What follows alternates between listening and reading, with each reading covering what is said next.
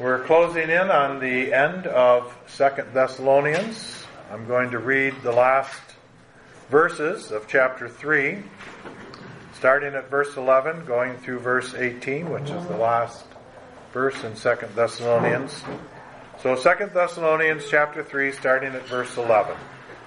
For we hear that some among you are leading an undisciplined life, doing no work at all, but acting like busybodies now, such persons we command and exhort in the Lord Jesus Christ to work in quiet fashion and eat their own bread. But as for you, brethren, do not grow weary of doing good. If anyone does not obey our instruction in this letter, take special note of that person and do not associate with him, so that he will be put to shame. Yet do not regard him as an enemy, but admonish him as a brother. Now, may the Lord of peace himself continually grant you peace in every circumstance. The Lord be with you all. I, Paul, write this greeting with my own hand, and this is a distinguishing mark in every letter. This is the way I write. The grace of our Lord Jesus Christ be with you all. Back to when I was uh, thinking about verse 18, uh, grace greater than our sin, the hymn came to mind. Grace be with you all. Let's pray. Father God, you are gracious. At your expense and to our benefit.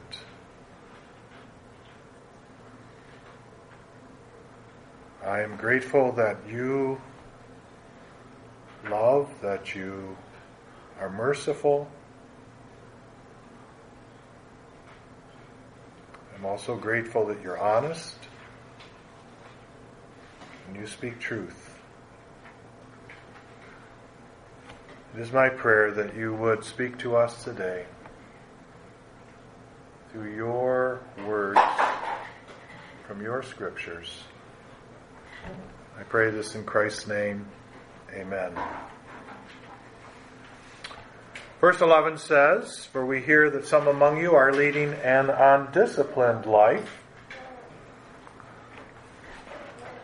So there are many manifestations of an undisciplined life. I guess by now those of us who are adults know the reality of that. And if you've had children, you know that even more, especially if you've had teenagers. There are many manifestations of an undisciplined life, but Paul is addressing just two of them in this chapter. The first one is not working when you could and should work. And the second one is wasting the time that could be used for working to instead gossip or stick your nose into other people's business. It is my opinion that in older teens, and adults, an undisciplined life is a chosen life. It's not just a chance or just the way you are. The reality is we have the ability to live a disciplined life. But we must choose such a life and then put forth the effort required to live that kind of life. And so to choose something other than a disciplined life is, in the end, to choose an undisciplined life. It's doubtful that any of us get up in the morning and decide we're going to sin today. Now I'm going to do this and I'm going to make sure when I'm in this situation that I make this sinful choice. No, we don't. We get up in the morning and we go through our morning routine and we start the day and something comes along and we move off the path of godliness and we sin. But it's also likely that we didn't get up that morning and say to ourselves, David, you know this is a weakness. You know that when this kind of a situation comes along, you're likely to make the wrong choice. So today, you got to go into it prepared to make the right choice. In my opinion, if I haven't done the second thing, then I haven't sinned by just chance, I've sinned by choice.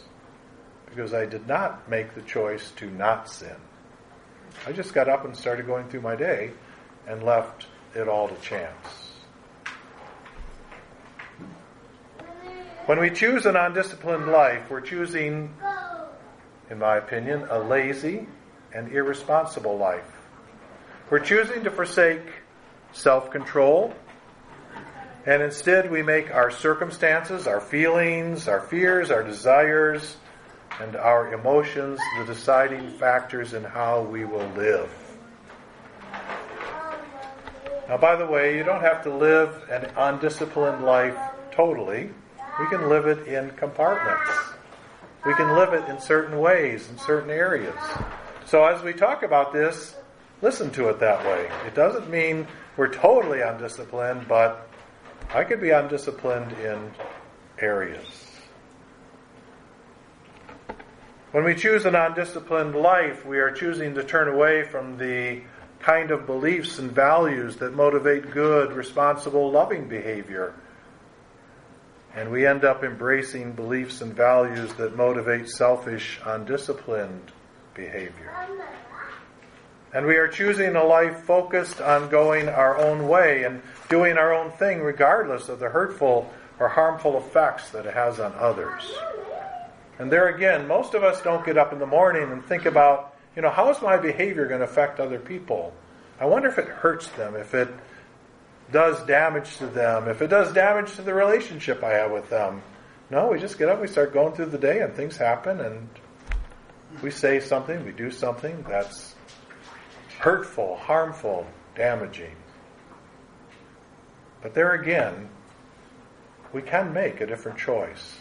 Not necessarily in the moment, because if you don't prepare for the moment, you're not likely to make a different choice in the moment.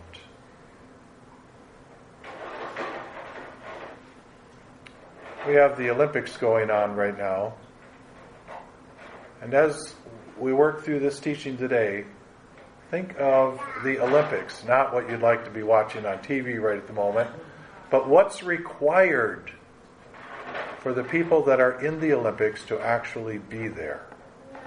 The kind of effort they've had to put forth, the kind of work they've had to put in, the kind of self discipline, self control, the kind of planning, kind of purposeful living that is required just to make it to the Olympics, to be someone who's actually able to participate in them. The opposite of an, of an undisciplined life is a disciplined life. And to live a disciplined life as a Christian, it means we must choose beliefs and values that compel us, that motivate us, that encourage us to use self control. We must set goals.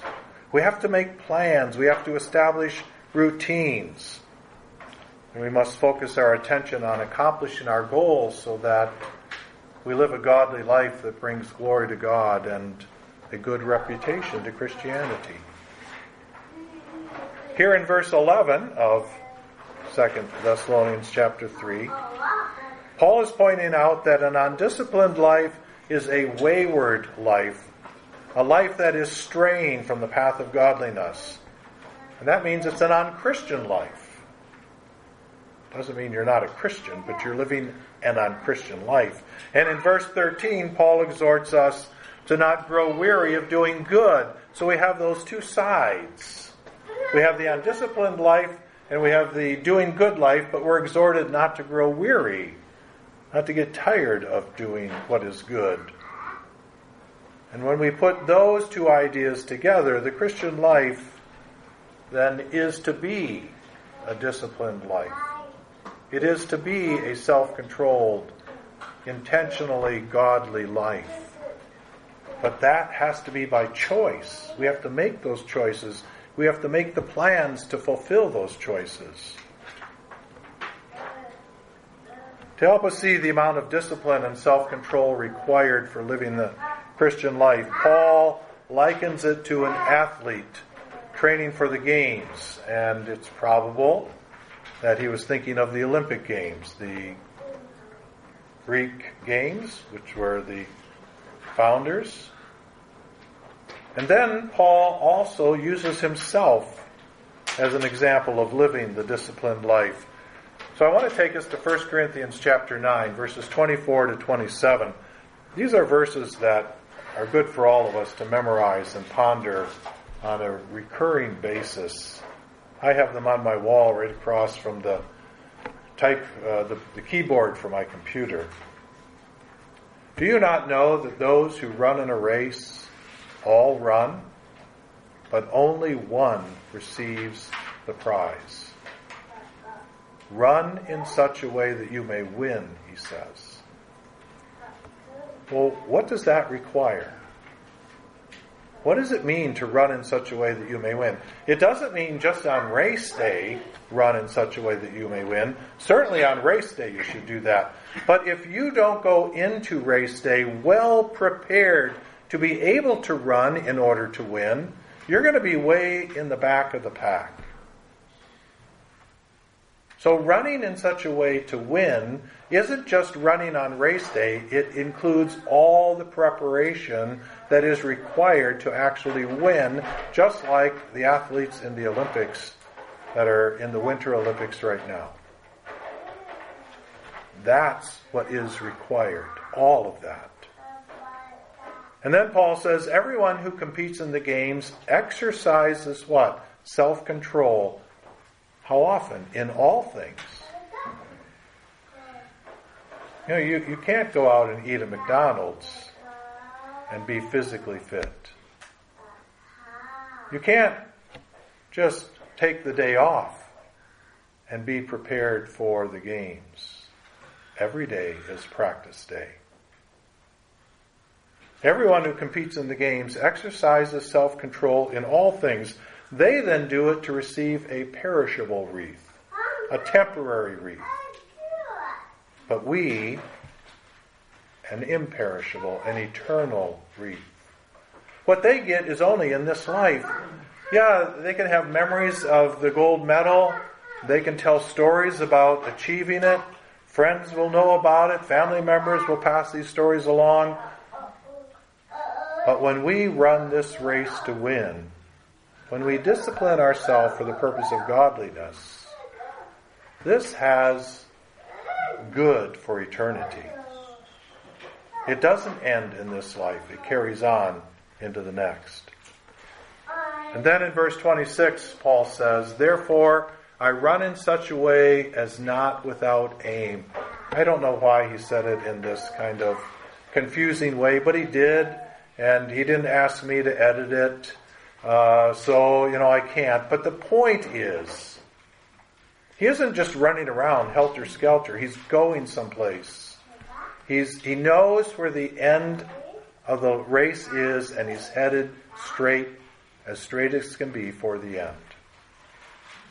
And he says, I box in such a way as not beating the air. In other words, he's not flailing, he's not throwing punches. He is aiming his punches. He's trying to connect He's doing something with every punch he throws. It's purposeful. It's intentional. Well, how do you get good enough to do that? You have to practice. And then he says, I discipline my body and make it my slave. Why? Because if your body is like my body, it doesn't want to be enslaved. It wants freedom. And the freedom it wants is not the kind of freedom that takes us towards God most often. It's the kind of freedom that takes us away from God. I buffet my body. He doesn't say, you know, I, I just exercise self control. No, sometimes I got to buffet my body. I got to punch it now and then. I got to treat it pretty harshly. Make it my slave. Why? so that after I have preached to others, I myself will not be disqualified. That's the kind of effort that Paul is exhorting, encouraging, pleading with us to, to have. And I'm not saying you're not making any effort at all. Please don't hear it this way. This is the section we're in, and so I want to talk to you about it according to what Paul is trying to get across. But it takes some serious work to live a serious Christian life. In 2 Thessalonians, Paul is talking about living a disciplined Christian life in relation to just two areas work and gossip. And by the way, gossip can be pretty destructive. You know, we might think of it as a fairly benign evil, but it isn't. It can damage people's reputations unnecessarily. I think one of the sad things in our culture is that we expect to be forgiven, but we don't want to give forgiveness. If somebody sinned 20 years ago and we could bring that sin forward and, and say he's no longer or she's no longer worthy to be doing what she's doing now, we'll do that. But we don't want somebody looking into our past and saying, hey, David did this 20 years ago, so he shouldn't be a minister. Trust me, the things I did 20 years ago, I shouldn't be a minister. But by the grace of God, there is forgiveness and there is transformation and there is change in life. Gossip doesn't always leave room for those changes. We tell stories about people. We like the excitement of people's evil behavior and passing those stories around. And we do harm to people with gossip. But today, as I've already been doing, I want to take the principles involved in a disciplined life and apply them to all of the Christian life. And Paul does this himself in advising Timothy when he told Timothy to discipline yourself for the purpose of godliness. For bodily discipline is only of little profit, temporary. But godliness is profitable for all things, since it holds promise for the present life and also for the life to come. Also, in speaking of the nine fruits of the Spirit, I just want to point this out. Paul makes self control the final one. Is that because self control is the least important, or is it because self control actually caps off the rest? What would the case be?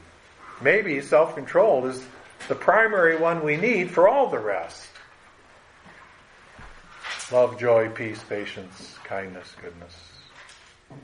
Huh? reality is responsible Christian living requires discipline. It requires self-control. It requires an intentional focus on spiritual growth. It requires nurturing godly beliefs and values. It requires guarding our mind. It requires subduing our irrational fears, our anxieties, and our worldly desires. It requires that.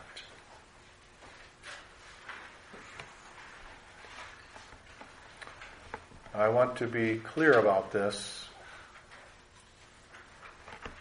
Self discipline, self control is not what makes us godly all by itself. We must have God's presence, His assistance, His empowerment, His indwelling Holy Spirit, the Word of God, and the body of Christ. We need these things just as much. In fact, we need God the most in order to change and be transformed. Yet, in spite of what we have to have from God, which we do have if we are truly born again believers, we also have to choose to intentionally, purposely, and continuously discipline ourselves for the sake of becoming and continuing to be what God wants us to be. We don't just become godly by chance. God does not just simply wave his hand over us and we're transformed. If you want to be conformed to the image of Jesus Christ, then I encourage you to actually take this test for the next six months every day. Say, God, conform me to the image of your Son, Jesus Christ. Work on me today. Change me today. And probably after about three months, you'll wish you never started praying that because so many things will come into your life that will challenge you and put you in the hot seat, so to speak, that you'll want relief. That's what's required to change. And so without God's part, we can't change. But without our part, we won't change. That's the reality of it. Paul tied these two parts together in Philippians chapter 2, where he says, Work out your own salvation with fear and trembling. You have to do something, and you should do it seriously and passionately, zealously. But then he says, It is God who works in you, both to will and to work for his good pleasure. It is the two coming together. I think 2 Peter chapter 1 is a great chapter for helping us see the two sides that is required. Peter starts out by pointing out God's provision for us in order to live a godly life. In verses uh, 3 through 4, he says, God's divine power has granted to us everything. Notice that word everything pertaining to life and godliness. But he doesn't stop there. He says that God has also granted us precious and magnificent promises. Here he's given us everything, but then he adds promises on top of that. So that we can become partakers of the divine nature. Imagine that. That is just an awesome statement, in my opinion. But then in verses 5 through 7, he gives us a step by step process for spiritual growth. And this is the process that we have to engage in. We have to make happen. We have to get up each day and work at. So the question is are you treating your own growth in godliness as if you're an athlete who is intentionally and purposefully exercising self control? using self discipline, following a plan, and training regularly in order to live the Christian life as God intends it to be lived. If you are, that is truly commendable. And if you aren't, then I want to urge you to consider what you could add or subtract from your daily routines. And routines are really helpful for spiritual growth. Go back to the early church fathers. Uh, there were two areas that many of the early Christians went to to, to grow spiritually. It was the Egyptian desert and the Syrian desert. And it was out of those movements that we got monasteries. What's the purpose of these things? It isn't just to cloister people, it was to help them establish routines, daily routines that would help them grow in godliness. Routines are an important part of growing in godliness because that's how we run in such a way that we may win. Verse 12 of 2 Thessalonians chapter 3 Now such persons we command and exhort. The word command you already understand fully, I'm sure, but to exhort is to urge someone to specific action by using reason and logic. You know, most of the time we use reason and logic to win an argument or to resolve a conflict. But we're also encouraged to use reason and logic to encourage people to live a growing, maturing, better, godly life, or to set aside sinful behavior. I buy into this completely, and uh, when people ask for help, I use reason and logic, the best examples I can give them, uh, the best explanation of God's Word I can give them to at least Help them see what the truth is. They have to do something with it. I can't do that for them, but that's what it means to exhort, to use reason and logic to call them to specific action.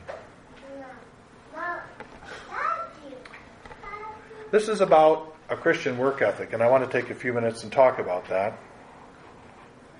Because there is an importance to maintaining a Christian work ethic as opposed to freeloading off of others or wasting time being a busybody. And again, I want to acknowledge that we don't really have that problem in our group. Everybody seems to work, seems to avoid unnecessary gossip. Hasn't always been that way with our fellowship, but it certainly seems to be that way today. That I want to acknowledge. And so, though we do work to provide as we should, and we pretty much avoid gossip. At least I'm not aware that we don't avoid it.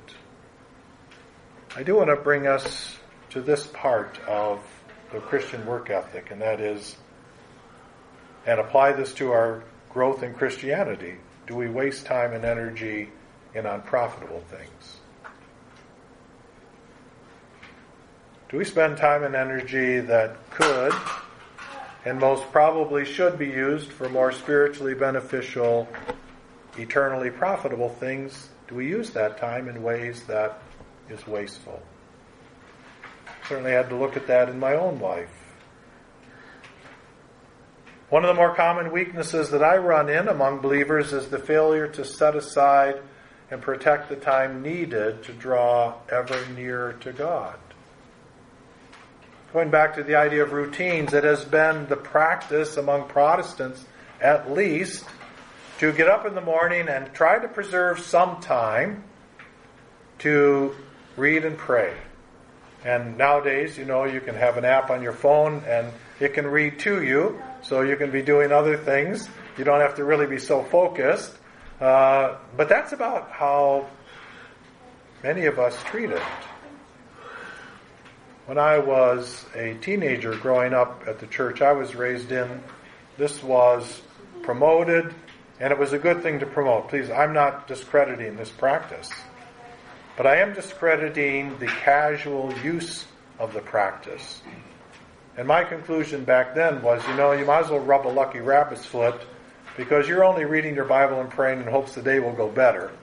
So just rub a lucky rabbit's foot and the day will probably go better just as much as if you read or prayed.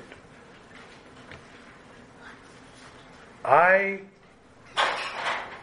hesitate to say this, but I'm going to say it because I'm trying to make a point. I do not read my Bible and pray every morning. When I read, I want to read for purpose. I want to read with a specific intention in mind. Um, one of my children reads the Bible pretty prolifically, and I can ask him all kinds of questions, and he knows where it's found and what it says. For me, that doesn't work. When I read, I read a section for a reason.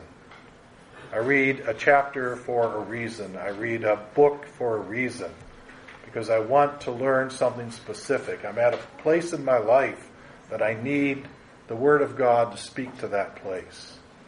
So, whatever your reason is for reading the Word of God, don't use it as a lucky rabbit's foot. Use it to grow spiritually. Yeah, you can read through the Bible in a year, but has it changed you? Has it touched you? Has it moved you? Has it motivated you? Has it spoken to you? Read with purpose. That's what I would encourage you to do. And a common weakness is people don't do that. They don't even take a lot of time to even read and pray in the morning. Why the routine in the morning? Because it helps you prepare for the day. That's the idea. It helps you actually take time, if you'll do it this way, to think out how your day is going to play out and how this scripture that you've been reading is going to apply to how your day is going to play out. So you go into the day prepared, better prepared to remain godly in spite of the temptations and challenges that come your way. Verse 13.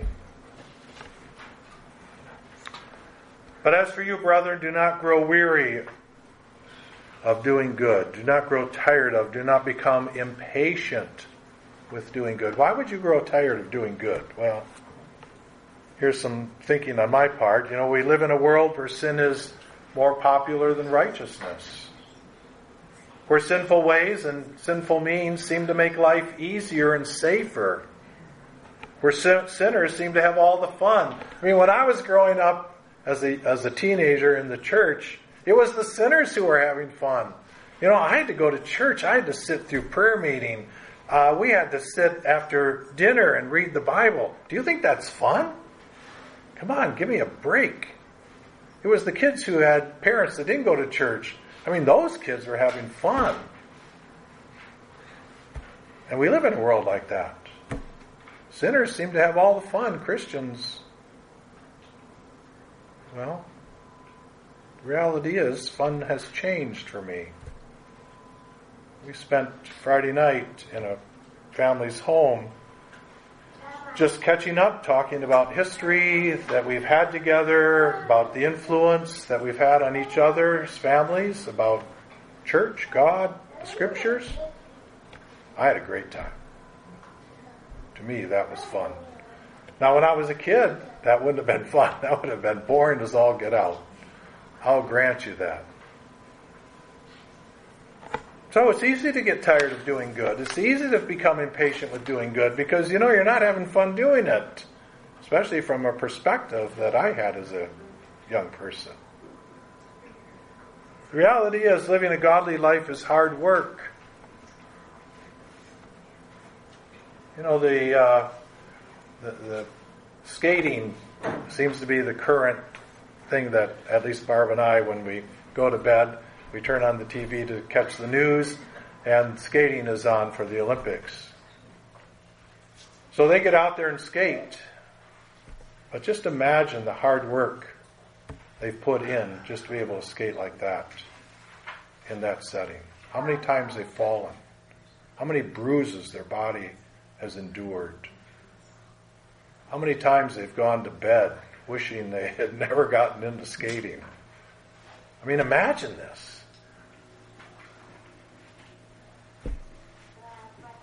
The only reason they're there is because they stuck it out. The godly life is a hard life, often unappreciated. You know, how many people have come up to you and said, you know, I'm really glad you're so righteous, that you're so good, that you're so loving, you're so kind. It's not always appreciated. People just walk past you.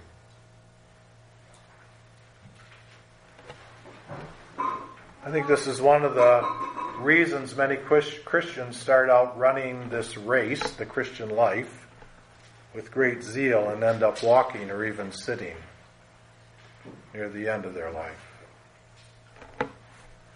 We should have more zeal at the end than we had at the beginning. It should not be the other way around.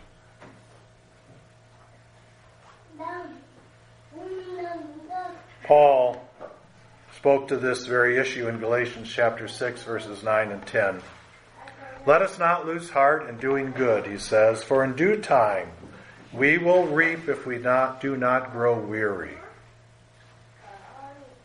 So then, while we have opportunity, let us do good to all people, and especially to those who are the household of the faith.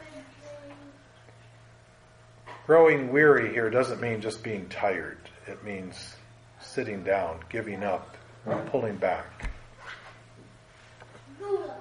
Verse 14 of 2 Thessalonians chapter 3. If anyone does not obey our instruction in this letter, take special note of that person and do not associate with him so that he will be put to shame. Do not regard him as an enemy. Do not regard him as someone who has turned against you to do you harm but admonish him, reprove, instruct, counsel gently, kindly, and seriously. Admonish him as a brother, as a member of the family, even though he's a wayward member who needs discipline. So, let me just give you a quick bit of history. This letter was not the first time the unruly believers, those who could work but were not working, this is not the first time that they had heard that if they could work, they should work. They were taught this when Paul was with them. So they heard it from the beginning, and then Paul left, went down to Corinth, and he sends a letter back. And they heard it in the letter. So this is the third time. There's weeks, months in between, maybe years. I'm not sure. But there's time in between. So they heard it when they first heard the gospel and the church was being formed. They got the letter from Paul that reinforced this truth, and they're still not working. In fact, they're just not that they're just not working, they're wasting the time talking about things they ought not to be talking about. So they were well acquainted with the Christian work ethic. They knew what was expected of them, but they weren't willing to do it. They didn't, hadn't yet made the choice to do it. And so the time for encouraging and urging right behavior was over. Now it was time for discipline. Those of us who are parents and have children, you know, they start out as babies, they're so cute and sweet, and then they start growing up. And it took me a while to figure this out, but, you know, we expect our kids to behave. And behave means we expect them to act better than we act with God. That's what behave means. They're, they're to be perfect. You know, don't don't mess my time up. Don't disturb me.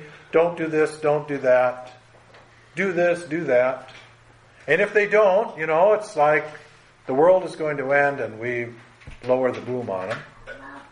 Which is all well and good. You know, we should raise our children appropriately. But it came to me somewhere along the way that, you know, if our three boys were at least halfway sane by the time they reached 18, that would be really good. Because most people aren't grown up by the time they're 18, they're just beginning the process.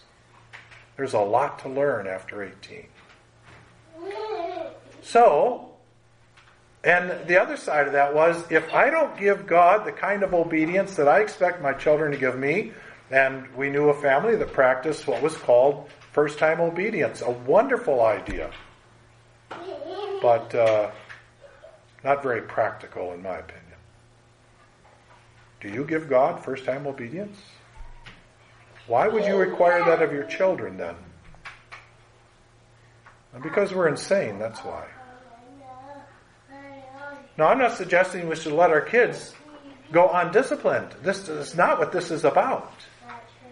But what I'm trying to help you see is that even Paul recognized here, we've talked to you about this at this time. We brought it up at this time. You've had all this time in between to figure it out and to get your life straightened out. Now I'm saying it's no longer, there's no longer time for talking to you, pleading with you, urging you, explaining to you. Now we're going to have to discipline you. Do you see the difference between that and the first time they do it wrong, we discipline them? Now I realize he's dealing with adults, not little kids. So with little kids, we have the stick and the carrot. I understand that too. But as they become closer to teens and teenagers, reasoning becomes a way to help them think, to help them figure out why they should do what's right, to help them come to some understanding of what their behavior does to others. And it gives them an opportunity to get control of themselves. Our youngest, and most of you are pretty familiar with him, could, uh, at the dinner table, begin to make dinner just unpleasant. And uh, not that he got up in the morning and planned that, that's just the way he was. So I would say to him, Stephen, you have to go to your room and you can come back whenever you're ready to do whatever the thing is that he should have been doing but wasn't. Now, I didn't care if he went to the room, turned around immediately, and walked back. What I cared was is that he learned how to manage himself. To me, that's what was important. Will he learn how to manage himself? So he could go to the room, turn around, and come back. Now, if he didn't change, then we had this progression. He would go to the room for a certain amount of time, then he could come back. If he didn't change, it was longer. The third time he was done. That was it. He's in the room for the rest of the night. But the goal was not just to get him to behave at the moment. The goal was to get him to learn how to manage himself so he would behave when I'm not around. So that he would behave when he has his own family. So he would behave when he's an adult. That was the goal.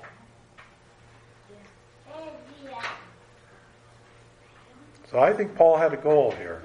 He talked to them, he talked to them, and then he finally said, Time's over for talking, now it's time for discipline. But the discipline was not because love was lost or because they were no longer considered part of the family. The discipline was given for the purpose of getting their attention and calling them to do the right thing.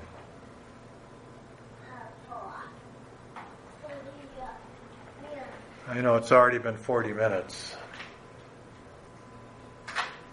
But I do want to finish with this. So give me two more minutes. Three more minutes. I want to take the idea of take special note of that person.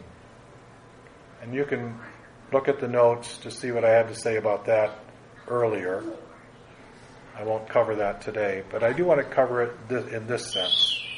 According to Romans chapter 15, verses 1 and 2, it is the responsibility of the strong to help the weaker. And that's in the church. Now, I'm not saying we aren't doing this, please. This is only repeating something you already know just to encourage you on the way. Awareness of the needs, awareness of the emotional and mental state, awareness of the spiritual condition of those around you in this fellowship is important. It is essential to helping one another, to being a family, to caring for one another, to reaching out to one another, to praying for one another. So that we not only meet physical needs, and we ought to try our best to meet those, but to also meet spiritual, emotional, and mental needs. And I don't mean you have to be mentally insane, but you can wrestle mentally with the challenges of life. You can get discouraged. You can get feeling hopeless. And the rest of us need to be aware of that, not just because you tell us, but because we're taking note of you. We want to take note of each other. We want to be aware of each other. Yes, this is my responsibility. I bear it gladly, but it's also your responsibility. And on becoming aware of another's needs, we ought to do what we can to support them as they go through a difficult time. You know, Deanna is not just suffering physically, this is also something that affects her emotionally and mentally. We should be aware of that. We should find ways to care about that. Galatians 6 2 speaks of this as bearing one another's burdens, because that's the way we love each other. Romans twelve fifteen speaks of this as weeping with those who weep and rejoicing with those who rejoice. And Hebrews twelve twelve speaks of this as strengthening the hands that are weak and the knees that are feeble. And why do we do this? Why do we care about Dorothy's situation? Why do we care about Carrie's daughter? Why do we care about what Kimmy is going through with the kidney situation? Well, because we love each other. That's why. We are a family. We love each other. And out of that love, we want to bring help, comfort, and encouragement. We want to ease each other's pain and suffering so that what you are going through will not be as bad as it could be without our support. And we want to encourage you to keep trusting in God. We want to encourage each other to keep trusting in God and relying on His goodness in spite of the suffering that is being endured.